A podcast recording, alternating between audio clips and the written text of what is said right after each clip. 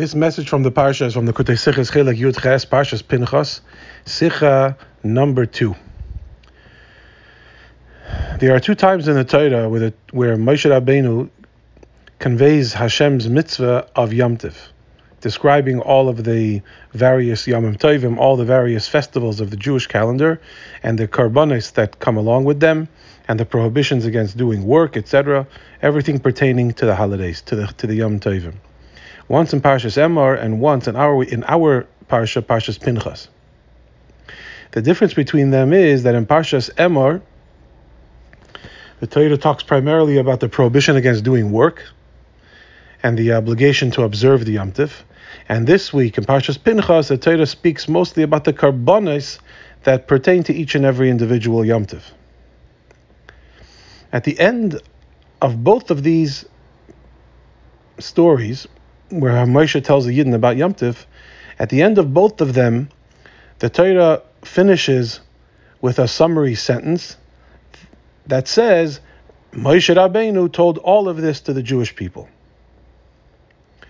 The difference between Parshas Emor and Parshas Pinchas, between that Parsha and this week's Parsha, is that in Parshas Emor, it says Vayedaber.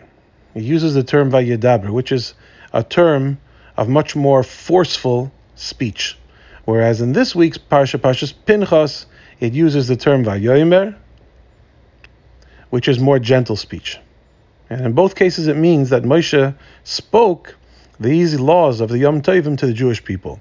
But why there does it use the term of forceful speech, and here in our Parsha, it uses the term of gentle speech?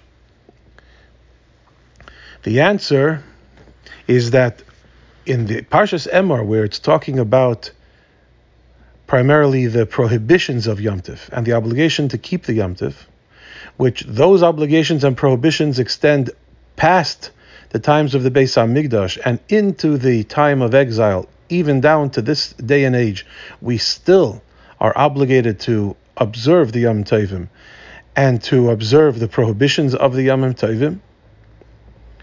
So therefore, because the prohibitions and the obligations last eternally without any end and straight into Golos, Moshe Rabbeinu uses the term Vayedaber because Hashem is saying quite forcefully that these laws will never be interrupted and you must keep them.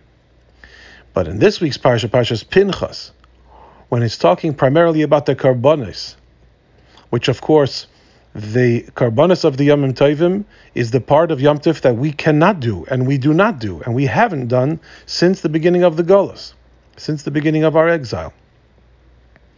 So therefore, since these laws will be interrupted and not be obligatory during the times of Golos, Hashem uses a lighter tone of voice, a more gentle tone of voice, and says Vayomer. And there's another reason why Hashem uses this gentle tone of voice when he's addressing the Yidden in Golos who are unable to perform these mitzvahs, these karbanis. And that is because the Abishter knows,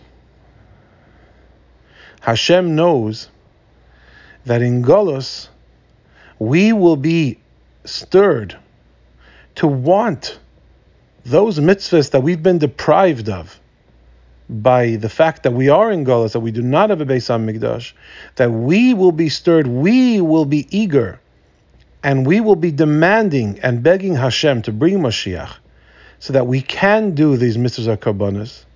So not only does He not need to exhort us to do these, not only because they're not doable until Mashiach comes, but because we will be the ones who will be doing the pleading that we should be able to do it already. There's, therefore, there's no need for forceful speech. It'll come from us. We will be the ones asking for it. As we say every day in the davening, in the karbanis, when we finish reading the karbanis and davening, we say to Hashem, please, these are all the karbanis that we used to be done. We can't do them. Bring Mashiach and rebuild the Beis Hamikdash so that we can do these karbanis and these mitzvahs once again. And furthermore, Hashem get so much pleasure and such delight out of hearing us read and study about these karbanis, even when we are in Golos, that Hashem actually beseeches us, please, please read, read the Karbanis, say the Karbanis in davening. I enjoy so much to hear you talking about these Karbanis and davening and, and studying them in the Torah that I am pleading with you. Far more powerful than commanding you. I'm begging you, please, say Karbanis, study about the Karbanis, and I will then return the Beis Hamikdash to you, and then we'll be able to celebrate with the Karbanis together. You'll be able to do them in the third Beis Hamikdash, may it be speedily built in our days.